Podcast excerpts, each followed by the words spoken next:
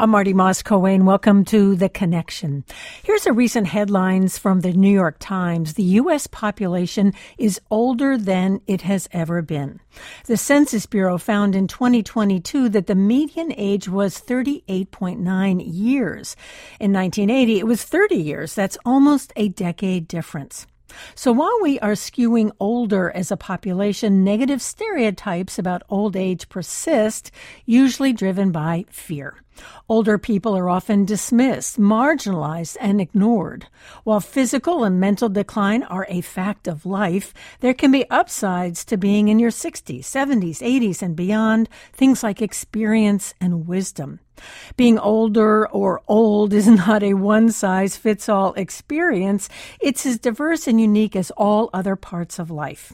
Today on The Connection, we examine the myths about getting older and talk about what it takes to find meaning, purpose, and happiness when you know your days are numbered. Joining us is gerontologist Tracey Gendron. She wrote a book called Ageism Unmasked exploring age bias and how to end it. She's also chair of the Department of Gerontology at Virginia Commonwealth University.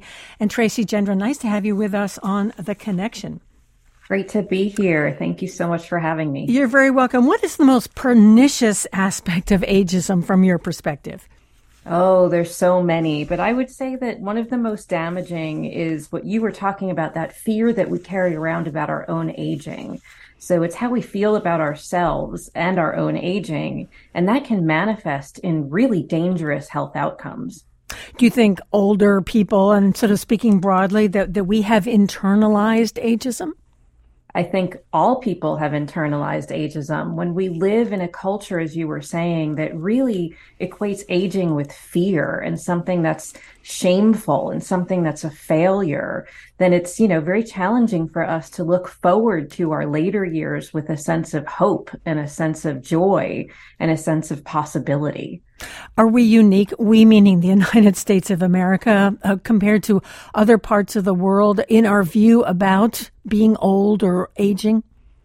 Sadly, we are not unique. Research at this point shows that ageism is really in every continent, in just about every country. There are some that have more celebrations and customs that are embedded to celebrate older people. But as you see a rise in capitalism and you see kind of a, a split of families and not having intergenerational living, you tend to see the rise of ageism everywhere. Because of segregation, right? I mean, people that, that sort of separate themselves out or separate out old people so there's less contact. That's absolutely part of it. When you think about age segregation, it is one of the few forms of normalized segregation that we certainly have in this country, age and ability. And when we put other people behind walls, brick walls in communities away from other people, you can see how that feeds fear of them and fears of growing older. Of course, some people want to be behind those brick walls because it feels safer. That is absolutely true. And the other part of that is, as I said, kind of family members are so dispersed now, where we used to have more intergenerational living and we would have these organic, age diverse relationships. Now we have people living very far from each other, which also makes caring for a loved one that has needs that much more challenging. So, you know, there's a purpose for that segregated living, but it also does contribute to that fear and the negative stereotypes. Well, let's go back in time and even going back to fairy tales. This is something that you write about. And when you look at uh, the, the images or even the, the stories that are about old witches and, and stepmothers and people mm-hmm. like that. And I guess, uh, you know, scary old men as well, that it seems that this is, feels almost hardwired to have this negative view of old people. Yeah. And here's the interesting thing. When you think about it, you know, ageism is not innate. We are not born with this stereotype or this dislike for older people. Ageism is taught. So when we have these scary characters, as you said, the witches, the hags, or you have depictions of older people as silly, as senile, and it's baked into our children's literature and to our movies, we're actually teaching our children to be ageist. We are teaching that there is little value to be older. So it is truly baked in. I wonder too, thinking of those fairy tales, and I, I, tend to think of the the females, you know, the old hags, the old witches, the old maids. Yeah. Is the same true for men? You know, gendered ageism is is a different kind of phenomenon for both men and women, and I think in that context we have far more negative depictions and visual representations of older women than we do older men. Even think of you know the silver fox um, and how men, you know, we talk about getting more distinguished as they get older. So I do think that it, there's definitely a lean towards it being harsher for older women. And I'm thinking also, sort of jumping to, to present day, about the idea that, that, that wrinkles are the last thing that you want and, and, and, and all the ads for Botox. And it's so interesting when you look on television, the people that are in those ads, they look like they're 30 years old. They're not 70 years old. Exactly. Exactly. so much pressure and so much shame. We are shamed for our natural aging faces. And I think that's really what pains me the most. Who says wrinkles aren't attractive? Well, Who? people with a lot of money that can market all yep. this stuff, right? Exactly. Exactly. Who benefits from ageism? That is the question. Well, I, I do want to spend some more time on ageism, but let's talk about anti ageism. What does that look like? Oh, anti ageism is a growing movement that we are seeing where people really are starting to question and starting to push back and starting to say that we really value and want to have momentum towards age equity, a place where all people can age um, with dignity and age with purpose and age with meaning. And you're really seeing the movement start to really take off over the past few years. And is that because they're just a lot more old people or, or baby boomers who are aging into their 70s, 80s, and beyond? I think it is because there's more people. I also think because people are, are finally starting to catch on and see. You know, ageism has been something really invisible for quite some time. But once you see it and you recognize it, then you go, you know what? I can change this. I can do something about it. So we're seeing people write books. We're seeing people develop web- websites. We're seeing many, many more older influencers and younger influencers that are saying, Hey, we can do this differently. We can think about this differently. I'm thinking about the sort of inside outside age. I'm someone in, in my 70s, so I guess I qualify as a, you know, this is where the linguistics sometimes fails us, but I think of myself as an older person. Those are the words that I would use to describe myself. Um, but there's that sort of inside how you feel as an older person and how you're perceived as an older person. Yeah, that question of how old do you feel is one that's really interesting to me and I think really challenging. And when I talk about this with different audiences of people, it seems to be one that's kind of hard to wrap your head around because what does old feel like? Right. What is it supposed to feel like? First of all, we stigmatize being old. But second of all, old is not a feeling and it's not just one thing. Old could mean you know, wise, experienced. For many people, old means tired or not feeling well. So, what does it mean to feel older or younger? You know, what I say to folks is if you're 70, that's what 70 feels like for you. so, we all feel our age when you think about it. Well, you even describe it's a kind of a left handed compliment when someone says to an older person, Oh, you don't look 75. You look so much younger. Exactly. And you're like, nope, this is what 70 looks like for me. And if anything, when someone says that, I think it really minimizes how hard we all work to learn and grow and get to the age we are. You know, it's, we have a lot of hard lessons that we go through in life. And I think we're very proud of the things that we accomplish. So to be this age means that I learned a lot and I overcame a lot. I want to be acknowledged for that. I think all of that is true. And I also think that as you get older, there, there are issues about health. I can't tell you how many of my friends and family, you know, are struggling with health issues. And these are real things. These are real threats to their future. And I think that is also a reality. So even if, even if as an older person you feel well, you do feel like you're surrounded by people who are not well. And that can be very humbling. Absolutely. And, and worrying on top of that as well. You know, I, in gerontology, we talk about aging as the biopsychosocial spiritual process of change. And that change includes growth, but it also includes loss and decline. And the truth is, you know, as you said, we we our bodies change over time. We do lose ability. We can't do the things we used to do, but we are also all mortal. So eventually we are all going to decline. And I think part of the way we pathologize dependence and pathologize death also contributes to that. So there's kind of this fear of ageism and ableism that kind of intersects and comes together. Um, and it can be very challenging. In fact, you make the in your book, you make the connection between ageism and ableism. Flesh that out for us. Yeah, well, ageism is discrimination based on age, and by the way, that can be towards both older and younger people. Um, ableism is discrimination based on perceived ability, and we value some abilities over others. So they really do come together because, as you said, as we get older, we are going to experience changes in our bodies that do slow us down, that maybe do affect our cognition, that maybe do affect our senses. So to be doubly discriminated against is when we have some form of disability and we are older. But disability can also happen at any point in our lifetime and often at multiple points in our lifetime. I also think one of the issues for, for being an older person is just this issue of dependence, you know, just how much do you want to be dependent on other people? How much do you feel like you, you need help navigating through life? And I think that's a tricky thing.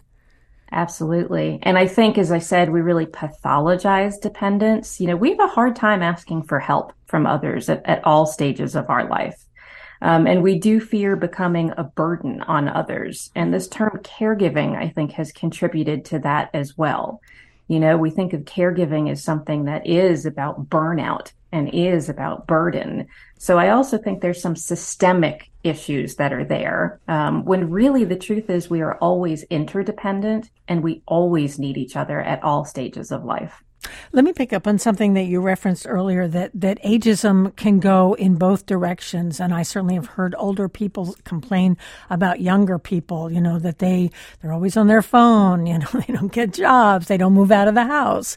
That, that ageism can, can go both ways and that older people can be guilty of that as well. Absolutely. So ageism is any time we discriminate, we stereotype, we make assumptions or judgments about someone based on age. And yes, it absolutely can be directed at younger people as well, assuming someone is entitled or lazy because they are younger, assuming that someone doesn't have the skills or capabilities just because of the way they look is just as egregious as assuming that someone who's older isn't tech savvy or, you know, is cognitively impaired in some way. All of these are forms of ageism. Well, let's take a very short break and then we'll get back to our conversation. We're talking with Tracey Gendron. She's chair for the Virginia Commonwealth University Department of Gerontology, director for the Virginia Center on Aging, and wrote a book called Ageism Unmasked, exploring age bias and how to end it. Uh, Lorene Cary, waiting in the wings, uh, she wrote a book about uh, caring for her Nana when she was 100 years old. Do stay with us. We'll be right back.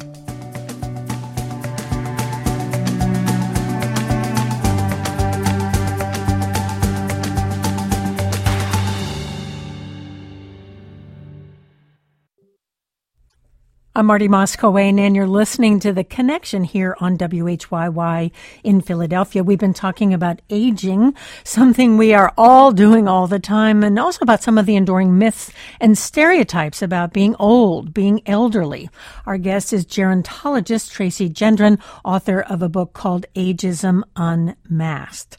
Joining us now is Philadelphia writer Lorene Cary. Her life changed drastically the year her 100 year old grandmother moved in with her and her family. Her health was failing, and Cary took on the role of caregiver, which she wrote about in her 2019 memoir, Ladysitting My Year with Nana at the End of Her Century. Cary writes about their close bond when they were, when she was a child, I should say, the daily challenges of caring for her ailing and often demanding grandmother, the weight of family obligations, and the pain of loss. Her grandmother died in November 2008. Lorene Cary is adapting her memoir for the stage, which will debut in January at the Arden Theater here in Philadelphia. And Lorene Cary, nice to have you with us on The Connection. Mm, thank you so much, Marty. You're very welcome. You know, your grandmother died 15 years ago, almost 15 years ago.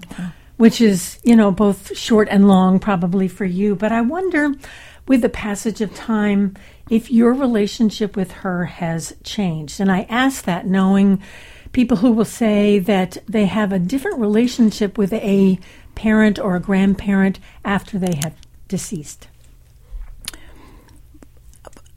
Some some parts of our relationship are are different, and I, think that's because because I keep growing because I'm getting older. Certainly, it's different because I've written about uh, her and right. us and our family, and written. I mean, not just once, but this is the third time I did a little 30 minute opera about it. So it, it means that I'm, um, I'm growing. I have become a senior citizen while I have been writing about her in mm. her seniority. In her seniority, in that last year of her life, and she was 100 years old. You keep writing about her to understand her, to understand your relationship. I mean, and I, I add, I mean, I think we all do that to try to understand our families and where we came from and how we ended up being the people that we are. I think that's true. It, it's also true that as um, it feels to me like in this last, who knows, quarter, tenth, fifth moment of my life, um, this it is my it is my job to continue working to understand, um, as as your guest was saying, you know, to understand um, decline and loss. Right when you're in third grade, you're trying to learn long division. Right. When, when you're 18, you're trying to figure out where you're going to launch yourself as an adult. And then, then it's whom you're going to love and how are you going to set up your life? Are you going to have kids? How are you going to raise them? Like at each stage, we're figuring things out. For me in senior life, it's figuring out how am I aiming myself mm-hmm. toward mortality and morbidity? Now, thanks be to God, I was a clergy wife for 20 years. I mean, Christianity talks about death every day there is. so, so you're right. always thinking about it. But, right, right. Um, but, but thinking but about it in, in, personal terms, that, that's different. Absolutely. Different. Absolutely. Uh, Tracey, let me get you in on the conversation. And we wanted to have Lorene come in because she wrote this really beautiful book about her Nana. And I interviewed her about four years ago on the book. And now it's sort of taken on this, this different life as a play. But I do think that, that all of us, and maybe when you get to older age, you, you begin to think about, well, what is, what has my life been? you know, who have I been to the people in my life? How do I want to land this thing? How do I want to end this thing? And as a gerontologist, do, do you find that to be a, a, familiar conversation? Yeah, absolutely. And I, I just love what you said about, you know, the, the aims and the goals that we have at different stages of our life from learning long division to, you know, hmm. coping with my mortality and my morbidity. That's just beautifully said. And I do think that, you know, from a gerontological perspective, that is that is developmentally appropriate is that you know we're we're kind of leading to this place where we're building up to what is our legacy what am i leaving my family what am i leaving myself and the salience of aging is when we do have that moment of going i have less time in front of me than i do behind me and you know how am i going to navigate that how am i going to you know pivot to be thinking about my life in a different kind of way there's this um, theory called gerotranscendence. And if you haven't read about it, you should. And it's saying that as we get older, we become less concerned with material things and we more have this internal cosmic shift of awareness of self, of life, of spirituality. Um, and many of us do this in more quiet solitude, and that that is actually really developmentally appropriate for us to do that. In fact, so yeah. No, no, eh, I'm sorry to jump in there, but you no, also d- sort of talk about the difference between sort of doing, and I think, you know, many of us spend our lives doing, sometimes for ourselves, oftentimes for other people, but then there's the being part of life. Yeah. And, and, yeah. and you, you sort of say older age is, is, can be more about being. Yeah, absolutely. And, and especially when we have check those boxes of, you know, I had a career um, and I did raise my kids or, you know, whatever it is that we accomplished. And now to think about that state of being and that internal growth, and even how we contribute to the world externally as well, there's a real opportunity that's there. My husband uh, talks about being a human being emeritus, or in my case, emerita. You know, he sort of sort of graduated into this into this world of of emeritushood. I wonder, uh, Lorene, if you want to weigh in on that. So many, so so many thoughts as I listen. It, I mean, Buddhism would have told us that we were supposed to be doing this all along, right? right? That mm-hmm. you're supposed to um, you know, before my husband went to seminary as an older person in his 50s, he studied Buddhism. And the first thing we were to do was to meditate on your own death. Right? There's a there's a great freedom when you stop clutching and clinging, when you stop counting your um, your achievements and your marbles, um, and I, I think it really has, as I was listening, um, you know, I was thinking about all the, the conversation about selling and the connection between uh, that that wonderful word you used, uh, gero transcendence. Transcendence, yeah. yeah. We're all going to Google that when, when the show yeah, is yeah, over. Yeah, yeah, But, Go ahead, Um, as long as we are are beings who are producing capital.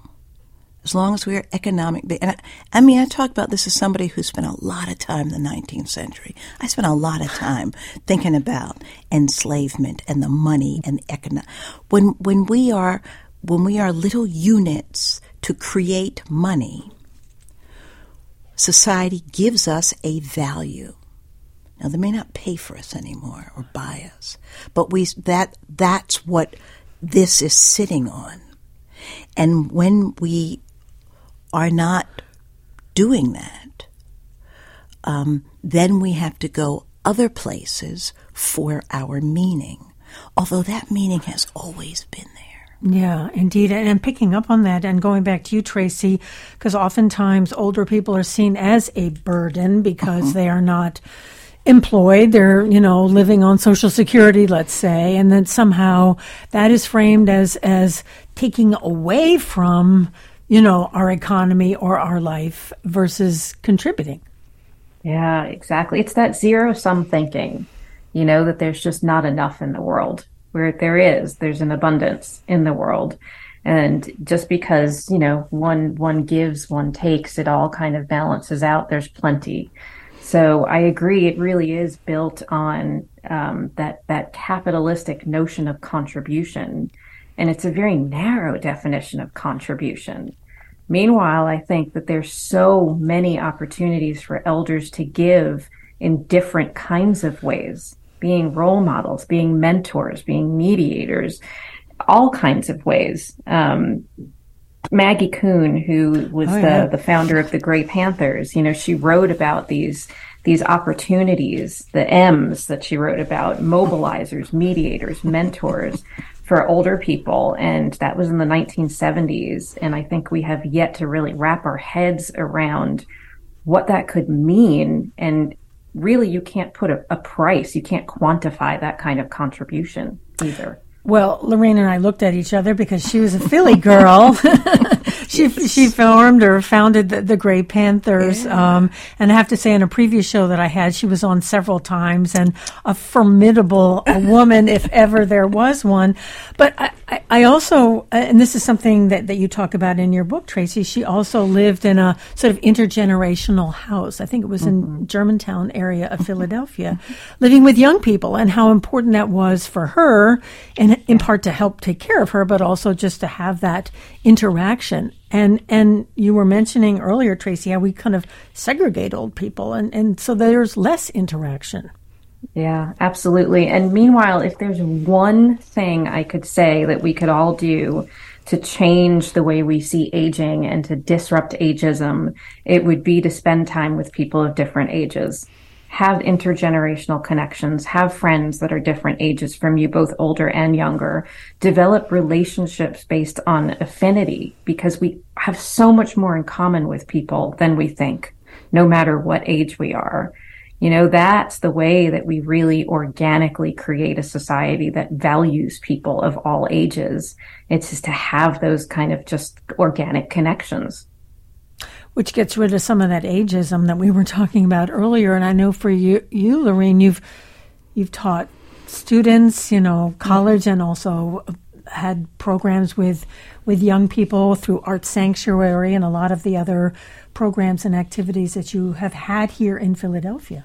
I think I think all of the that that work, um, for me, all of that work is is based on my um, experience as a as an African American person. Uh, so I grew up with my um, in my nuclear house, where my mother and father were trying very hard to do the correct 1950s thing. And have their own house and have it be. But across the street from us was my mother's mother, my grandmother, who was in a house bought by and lived in her by her parents, my great grandmother and great grandfather. Um, and it was to that house that the aunts returned when they divorced. Everybody came back to that house. Um, and it, it was, that house was safety. That, mm. uh, uh, even after Grandmom died, I remember Paps. I remember seeing Grandmom come across the street when I had um, measles. Measles was bad, by the way. It was. Uh, I remember seeing her come across the street bringing a glass container of black cherry Jello, which was something I could I could suck down with, and just watching her come across the street made me feel like I was going to live. Mm. I mean, I was a kid with asthma who had measles. I've been to the hospital a couple of times. I'd had the passing out. So, you know, the the idea of death wasn't wasn't just drama. It right. was close. And then to be up on the second floor with Pap, you know, with him um, I, I remember he would teach me poetry. I would read the Bible to him. So for me, the Bible has a Barbadian accent because he's from Barbados. He was from Barbados. you know, there is all of it. It made it. It was the way life was real. Yeah, yeah, and and what a wonderful image to see you know, I can see the almost the shaky yes. Jello coming across the street uh, to to help you with with your with your measles. You also in your book write about your father's mother who lived in New Jersey, yes. and how her house was a kind of haven for you as a little girl. You could Other go side. there and. Yep. Sort of just be yourself and, sure. and be away from your parents, and it sounds like when your your nana lived with you when she was a hundred, that you offered her a kind of a haven of course, she was older. She was old. She was a 100. But nonetheless, you know, a place where she could spend her final days. She came to us at 99. Uh, she left the world at 101. And in fact, yes, so across the street was my mother's family. Across the river in Jersey uh, was my father's mother and uh, grandfather. But Nana, Nana Jackson you know, again, all of them were trying to figure out how to do this American middle class correctness. Nana had Columbia Records, she had the TV Guide, she had all of these uh, things. In fact, Nana, when I worked for Time Magazine, I said, "Oh, honey, I've lived on time." um, um, but I, you know, I would play records there. I, she had enough time so that when I went in the weekends, there was no there was no horrid rush, there was no horrid need. Um, she would do her things. I would play with the records. I learned to be very careful, and she let me. I could pick up the needle. Mm-hmm. She gave me some old dresses I was allowed to dress up in. Um, it felt more like Sabbath. It, uh, the, I mean, the also, you talked about decline, Tracey, with biosocial, psycho, spiritual, mm. physical, all of that. Nana, Nana's house had all of those things before the decline. There was the space. Right. And although it was about enjoyment and comfort with Nana. I mean, we we always joked it was sort of mean, but it was true that Nana was. You know, Americans say they're spiritual but not religious. Nana was religious but not spiritual. I kind of turned that on its head, right? Right. But but the space was there. Right. It, it's so interesting to think about caregiving, and Tracey, you mentioned that earlier, and I, I agree with you. I think for some people, you know, it feels like this huge burden because it's because it's difficult. Um, but at the same time, it is a way to, to give back to a family member that, that did something that helped someone as a child.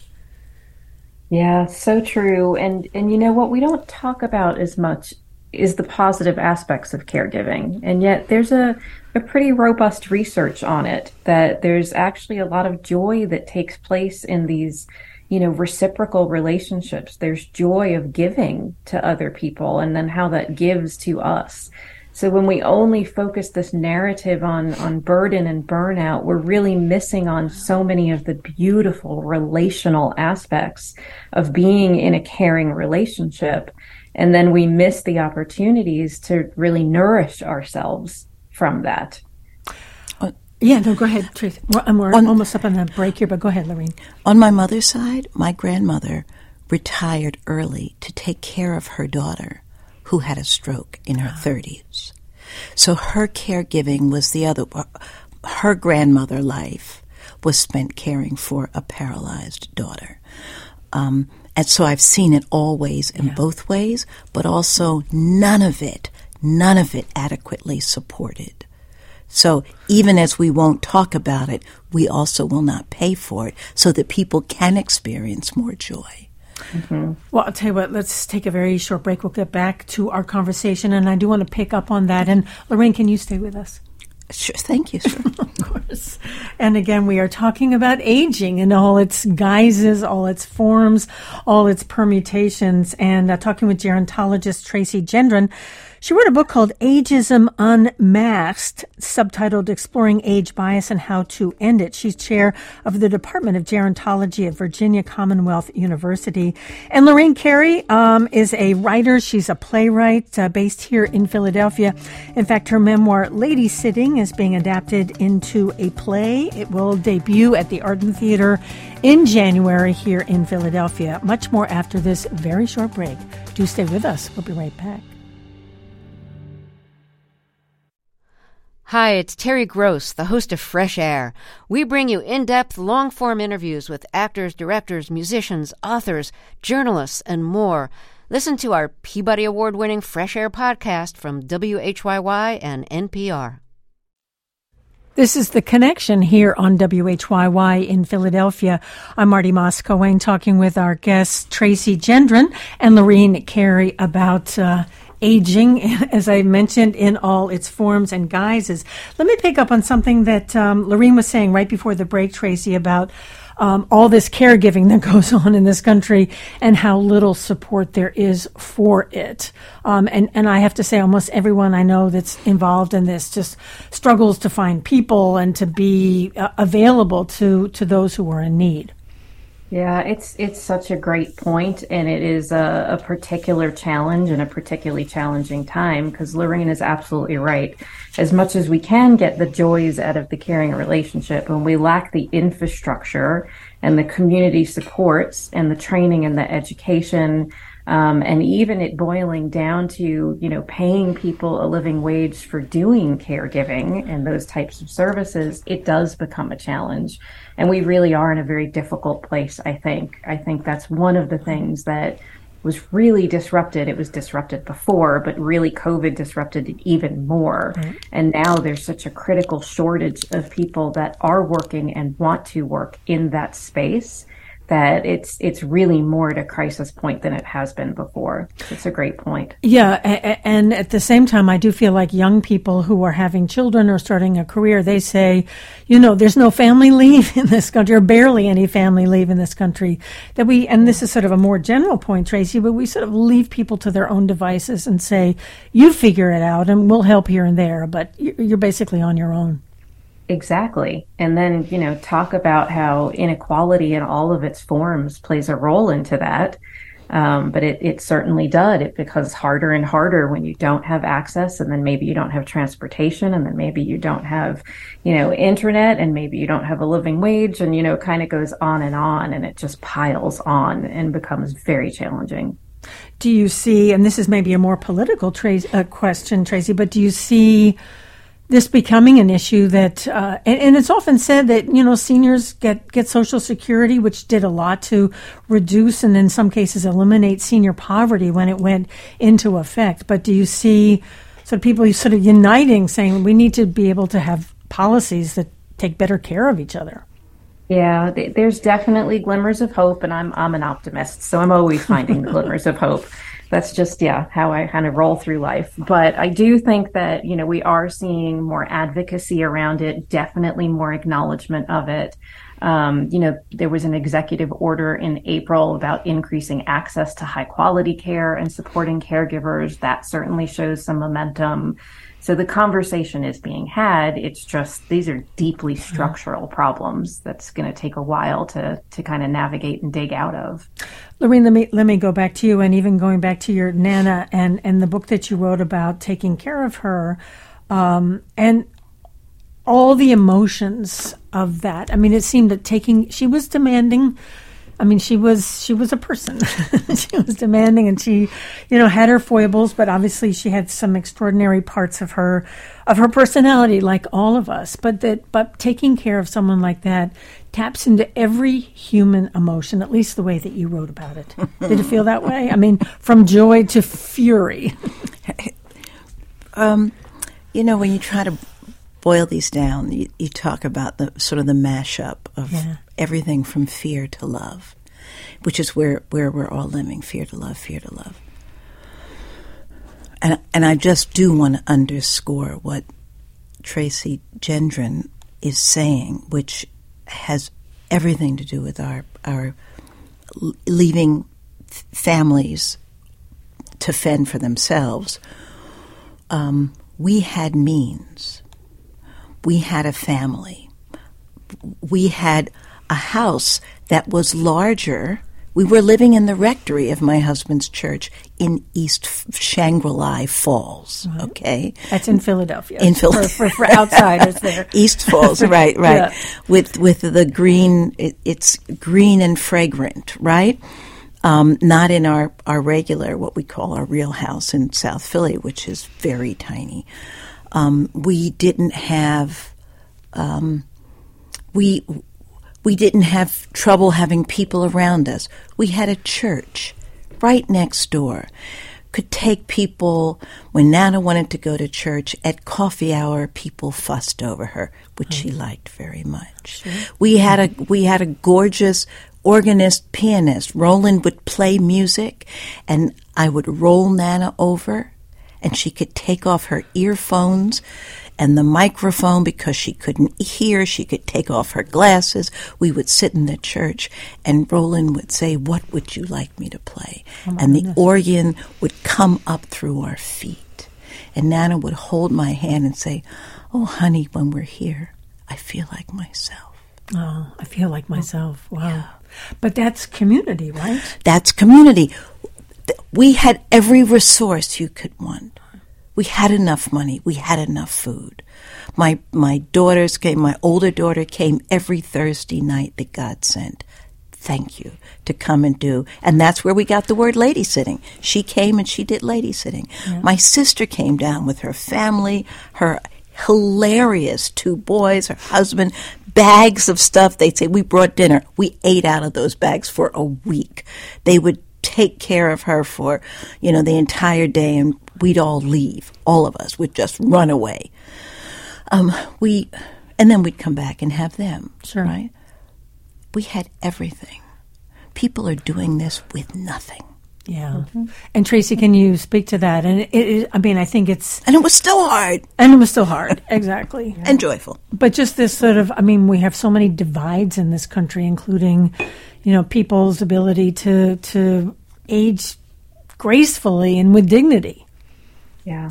Yeah, it's it's. I mean, Lorraine, you said it just so beautifully, and it's true. When you have that sense of community, and you have that support and you have enough money and enough food and it makes it a very very different experience. But there's a lot of people out there at all different ages that don't that don't have that sense of community that don't have what they need to be able to navigate um, caregiving nonetheless aging. I mean even if you take a step back and you think of this in terms of aging our outcomes, how well we age, are also really affected and really driven mm-hmm. by all of the other kinds of identities that we have and all of the other forms of discrimination that we experience and all of the barriers that we may face that, that all impacts how we age. Mm-hmm. Do we have access to healthy foods? Do we have access to a safe place to exercise? Do we, you know, all of these things kind of culminate and come together to, to really influence our whole aging experience and the outcomes of that aging experience. So it's it's quite a salient, relevant point that really can't be underscored. And right up right up, right up, right up to the end. As I'm as I'm listening to you and thinking about gerontology, I think about a, a woman who's become a dear friend, Neville Strumpf, who was in gerontology here at Penn. She had so much to do with getting rid of restraints. And in Nana's last nine days, when I could no, we could no longer handle her needs at home, and we took her to the hospice. And the, the, the hospice insisted. They said we will not put restraints on. Hmm. Literally, you mean restraints? Literally, right? literally, they would not handcuff her to the bed Ugh.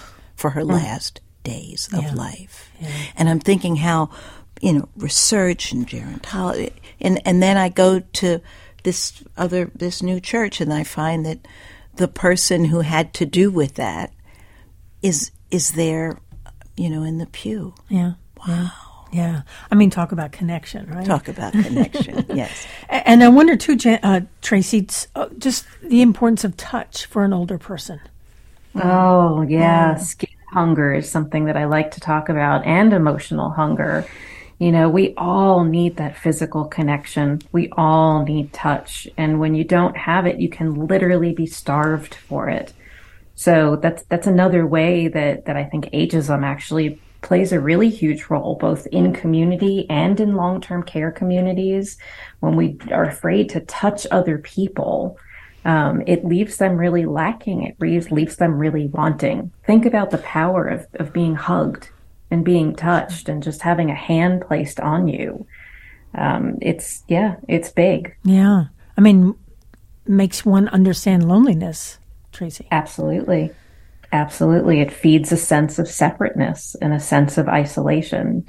And as Lorraine, as you were talking, you know, I was thinking about, you know, how fortunate your Nana was to have so many advocates for her you know, um, it's wonderful they did not restrain her. It's likely that, you know, she had a lot of loud voices around her saying, you know, no, we will do what is best for her. Um, again, aging in community. That's what it's about. Sure. And it's also about stories. And I have to say, um, I I was very close to my husband's um, Nana, um, who lived to almost 106, and she wow. lived. I know she drove us kind of crazy because she was extremely independent and would do things that just terrified me. But nonetheless, it was her life. And now, you know, we have stories of her now that we can share. That that at that time we thought, oh my God, she's you know, she's hopping on a bus going to who knows where, and we don't know where she is. But you know, she made it back. And, and those stories are so powerful and they're so important for all of us. I think they're also they're also models. We learn we learn how to be grown ups from other grown ups. And if you don't have good grown up models, then you say, Oh, thank God there's a teacher or a librarian or a coach or something. Like we're always looking around saying, How do I do this? How do I do life? Oh, wow, wow. So older watching older people go at, you know, what, what I, the mortality and morbidity, go at it and figure out, hmm, how do I do that? Well, this person did that. Lena Horne did this. So and so did that. Um, it, it gives you, I mean, not everybody's going to be Auntie Mame. No. Um, but if you have an entire community of people, you see that there are there are options there there are options, Right. And and I I want to know them. I also want to to give them. Um, so the idea of recovering from diseases, or okay, I'm going to adjust my life because now I have this much. I remember telling the the young person at my gym. He said, "Well, what are your goals?" I said, "I just want to get back on a yoga mat." That's when I do. Or, or you know, after after um, uh, cancer and chemo, I said, "Okay, what do I want to do? I, I'd I'd like I'd like to have a little bit of hair. Just like to have enough hair." So that after 20 years of long dreadlocks, people will see me on the street and maybe it can look like I made a choice. That's all I want. Yeah. I mean, Right. You change your goals so that you can live. Yeah, and choice is so important. And and um, Tracey, uh, Lorene talked about you know how do I how do I do this thing called life? And I think it's also how do I do this thing called death? And it's not like we're in, necessarily in control of that, but I think as you get older, you No, do no, feel not like control. no, you Martin, no. feel you feel your days are numbered. Yeah. You know, you Yeah, don't I- know 'Cause they exactly what that number is, but but you it's it's a thoughtful or can be a thoughtful time. It can also be freeing. Yes. It can I also be with that. freeing. Okay, Yeah. you know, here I am. Here I am. I get another chance to talk to Marty. Whoa! So I, I mean, I I won't say any. Don't you don't have to get a look of fear in your eyes. I'm not gonna- right, exactly, exactly. Well, and I wonder too, uh, Tracey, how important gratitude is in, in the aging process. Oh, I think gratitude is important in the life process. I mean, I try to live in a space of gratitude. So, yeah, I think just to to be able to focus on the gifts of every day. I mean, no matter what age you are, no matter what stage you're in, because we don't know what comes next. You know, we don't know how long we have. I think that is so important. But to, to touch on um, a point that was made, I think all of us being role models is again one of the things that we can all do in our everyday life and i mean that as a role model no matter what age you are recognize that how you talk about your life how you mm. talk about death how you mm. talk about mm. morbidity and mortality it all matters when we say i am 52 years old instead of saying 52 years young it matters right i'm old Yeah, words matter. Yes. it does, and I've worked really hard for it. So again, I, I think every one of us is essentially a role model. And to me, that's just super empowering because we all have the ability to make small changes that make a big difference. Tracey, do you think er- there's a thing called successful aging? Ugh, I think if you're alive, you're successful in aging. I like that. Ugh. I just can't stand that term. What is successful aging? Anybody who is aging and is breathing and is living is successful at aging. So I think we can use that to try and have healthy behaviors, to maybe maximize our lifespan, maximize our health span. But again, we get to define success for ourselves and it can change over time. Maybe mm-hmm. success is to grow a little bit of hair. Mm-hmm. Maybe success is to be able to get back on the yoga mat. We get to decide that and we get to mm-hmm. change that as we go and as we age. and it might be success may be um, learning to forgive it may Yeah. be it may be um, i mean for, for me it's been amazing doing these s- different genres i mean I, I always wrote i always wrote books because i had a family and writing a book was the only thing i could do um, sort of by my damn self up on the third floor at 4.30 in the morning and then still come down and do breakfast and you know have a a, a life and, and be an organic uh, dinner mom for kids. And it was really important to my adulthood to figure out how to have a marriage how to have those kids. My folks were divorced their folks were divorced. We had to go all the way back to great grandmother to get a marriage. Like i wanted to figure these things out. Um, I couldn't do that and go to rehearsal and be at the theater at night. I couldn't do that and write scripts at all. Now I can. And now you can. Yeah. Well, Lorraine Cary, as always, a great pleasure to talk to you, have you with us on the radio.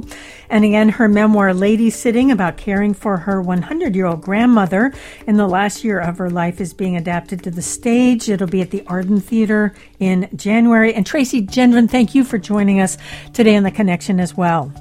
Thank you so much. This was lovely. Lovely to have you. And again, her book is called Ageism Unmasked Exploring Age Bias and How to End It. Al Banks, the engineer for today's edition of The Connection. The show is produced by Debbie Builder and Paige Murray Bessler. I'm Marty Moss Coane. Thank you so much for joining us.